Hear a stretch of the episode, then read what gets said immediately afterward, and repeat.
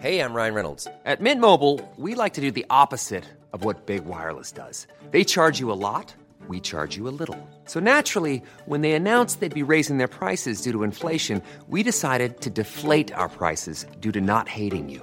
That's right. We're cutting the price of Mint Unlimited from $30 a month to just $15 a month. Give it a try at mintmobile.com slash switch. $45 upfront for three months plus taxes and fees. Promo rate for new customers for limited time. Unlimited more than 40 gigabytes per month. Slows. Full terms at mintmobile.com. Millions of people have lost weight with personalized plans from Noom, like Evan, who can't stand salads and still lost 50 pounds. Salads, generally, for most people, are the easy button, right? For me, that wasn't an option. I never really was a salad guy. That's just not who I am. But Noom worked for me.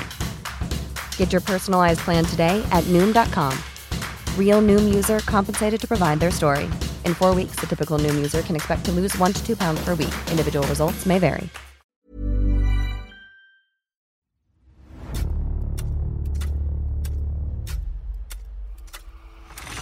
La nota roja en la prensa. Acontecimientos que conmocionaron a la sociedad. Esto es Archivos Secretos de la Policía. Una cajera de importante negocio dio muerte de dos tiros a la esposa de su amigo e hirió a martillazos a uno de los hijos de su víctima. Esta es la historia de la obsesión fatídica de una secretaria.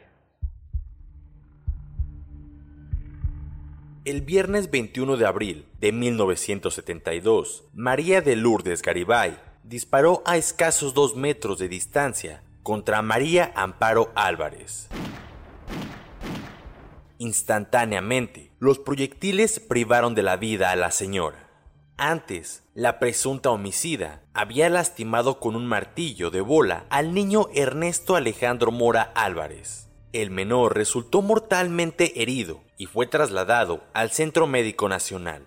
El drama tuvo como escenario la Casa 212 de la calle Cerro del Águila, fraccionamiento Balcones del Valle, en Tlalnepantla, Estado de México. Ernesto Mora González, esposo de la víctima y padre del menor, era propagandista médico. Fue el tercer actor de la tragedia y causa directa del mortal conflicto. Cuatro pequeños quedaron en la orfandad a causa de un prolongado romance que provocó los celos de una mujer y culminó con la muerte de la desventurada progenitora de los niños.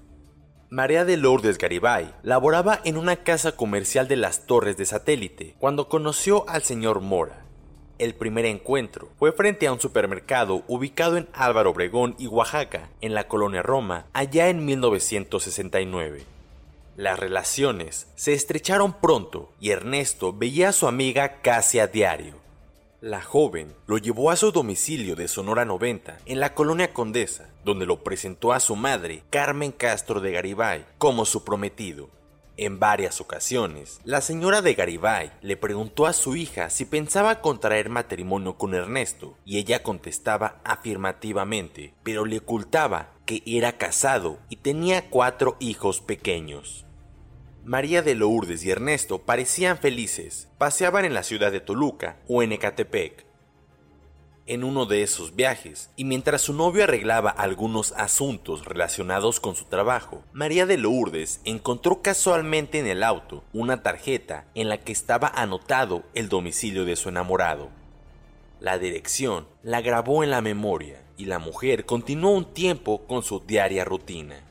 Cumplía con su trabajo en forma eficaz y asistía con regularidad a la Escuela de Artesanías número 10, ubicada en Avenida Mazatlán, en la colonia Condesa. El jueves 20 de abril llegó María de Lourdes a su domicilio después de cumplir su horario de trabajo. Su amante se encontraba de viaje, así que se fue a descansar. Una vez en su recámara, se le vino a la mente la esposa de Ernesto y por su imaginación comenzó a correr un plan. Tengo que eliminar a María Amparo, ya que es un obstáculo para mi completa felicidad. Al día siguiente, 21 de abril de 1972, pediría permiso al gerente del negocio en Torres de Satélite, el señor Gustavo Gómez, por dos horas, para ir al banco y comprar algunas medicinas. Llegó a las 9 de la mañana a su empleo, dejó pasar hora y media y consiguió el permiso. Abordó un taxi y solicitó al chofer que la condujera a la calle Cerro del Águila 212, fraccionamiento Balcones del Valle. En su bolsa de mano guardaba una pistola calibre 380, marca Trejo, y un martillo. Llevaba además una peluca oscura y unos guantes de piel. Una vez en el domicilio de Ernesto, llamó a la puerta. Por una ventana se asomó Ernesto Alejandro, de 11 años. María de Lourdes le preguntó por su mamá y el chiquillo le contestó que no se encontraba en la casa. La mujer le pidió un vaso con agua bajo el pretexto de que le dolía la cabeza y necesitaba tomar unos sedantes. Ernesto Alejandro se encontraba acompañado de su amigo y vecino José Luis González, así como de su hermanito Edgar, de tres años. La señora apuró el vaso con agua y luego le pidió a José Luis que le comprara una cajetilla de cigarros. Cuando esto ocurrió, María de Lourdes se colocó los guantes de piel y la peluca. A continuación, sacó de su bolso el martillo y descargó los primeros golpes en la cabeza del chiquillo. La criatura empezó a gritar y a correr por toda la casa, seguido de su agresora. El asustado niño trató de refugiarse en el baño, pero hasta ese lugar fue alcanzado por la mujer y fue golpeado sin compasión. Acto seguido, María de Lourdes empuñaba la pistola y accionaba el gatillo. Se escucharon dos detonaciones y María Amparo cayó pesadamente sobre el piso. La presunta homicida se despojó de la peluca y los guantes y salió precipitadamente de la casa, pero antes tuvo la precaución de apoderarse de un suéter de la víctima para cubrirse y ocultar los indicios de la agresión. Las detonaciones llamaron la atención de vecinos, quienes vieron cuando la mujer salía a toda prisa. José Luis, por su parte, al llegar a la casa y encontrar a la madre de su amigo tendida en el piso, corrió en busca de policías. El policía fue a buscar a la mujer, a la que no tardó en encontrar, solo que María de Lourdes estuvo a punto de darle muerte, ya que le apuntó con la pistola que llevaba oculta en la peluca. Sin embargo, fue desarmada. Una vez ante el comandante de la Policía Judicial del Estado, Martín Román, María de Lourdes confesó que todo su plan estaba encaminado a lograr un crimen perfecto. El cabello me lo teñí de rubio, con el objeto de no ser reconocida, ya que una vez cometido el crimen, me despojaría de la peluca oscura y los testigos que hubiere. En este caso, Ernesto Alejandro y su amigo José Luis proporcionarían las señas de una mujer con cabello negro. También usé los guantes para en caso de que me investigaran y practicaran la prueba de la parafina. Esta no revelará huella de pólvora en mis manos. María Amparo gritó en demanda de auxilio. Hice uno o dos disparos. Mi rival se desplomó y después fui detenida por un policía. Jamás he derramado lágrimas y me es imposible llorar. Tal vez por ello es difícil que me crean, pero estoy sinceramente arrepentida. Lo juro por mi madrecita, que es lo más sagrado que poseo. Su relato no parecía convincente, pero ella quería dar la impresión de que todo había sido a consecuencia de un momento de locura. Voy a decir la verdad con la esperanza de que las autoridades me traten con benevolencia y sobre todo ayuden a mi madre, ya que soy su único sostén. También reconoció que no fue un plan relámpago, sino que en noviembre de 1971 adquirió la pistola calibre 380 y se presentó en el domicilio de María Amparo en ausencia de Ernesto.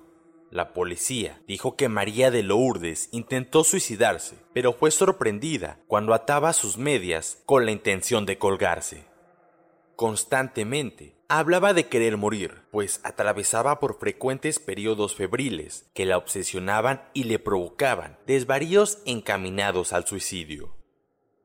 Finalmente, la detenida, ya asesorada por un abogado penalista, decía que no recordaba nada, que no sabía qué había pasado y le dolía mucho la cabeza. Pensaba aparecer en el juicio como autora de un crimen por ofuscación. Estaba en riesgo de ser sentenciada a 30 años de prisión y reconocía haber tenido cinco novios, pero ninguna boda.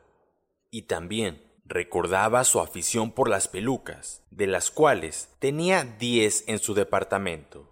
María de Lourdes Garibay y Ernesto Mora fueron protagonistas de un romance ilícito que culminó en tragedia pasional.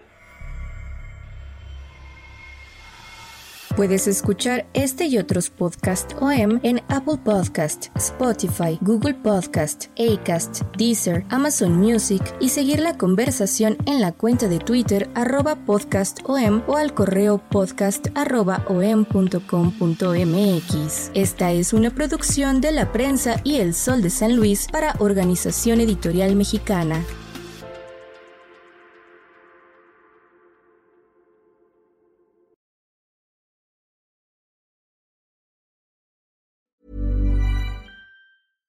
Flexibility is great. That's why there's yoga. Flexibility for your insurance coverage is great too. That's why there's United Healthcare Insurance Plans. Underwritten by Golden Rule Insurance Company, United Healthcare Insurance Plans offer flexible, budget friendly coverage for medical, vision, dental, and more. One of these plans may be right for you if you're, say, between jobs, coming off your parents' plan, turning a side hustle into a full hustle, or even missed open enrollment. Want more flexibility? Find out more about United Healthcare Insurance Plans at uh1.com. When you make decisions for your company, you look for the no brainers. And if you have a lot of mailing to do, stamps.com is the ultimate no brainer. It streamlines your processes to make your business more efficient, which makes you less busy. Mail checks, invoices, legal documents, and everything you need to keep your business running with stamps.com.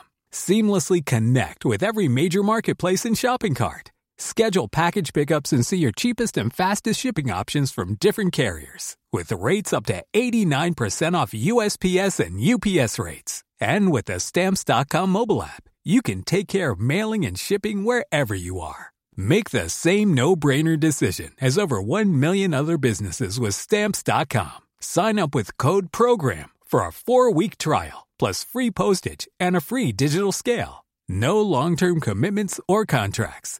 That's stamps.com. Code program.